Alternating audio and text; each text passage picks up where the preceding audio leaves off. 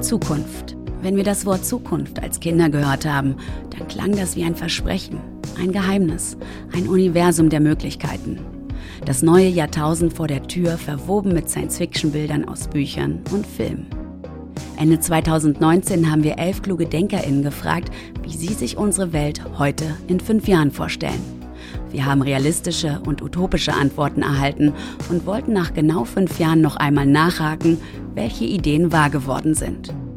Doch dann kam 2020.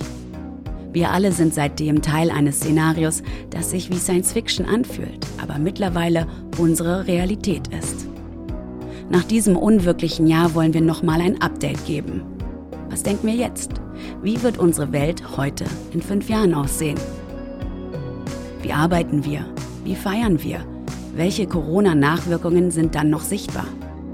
Wir haben erneut einen Fragebogen an kluge DenkerInnen geschickt und wollen wissen, was sie glauben, wie unsere Welt heute in fünf Jahren aussieht. Die Antworten auf unsere Fragen könnt ihr ab Ende Oktober wöchentlich hören. Wir freuen uns auf euch.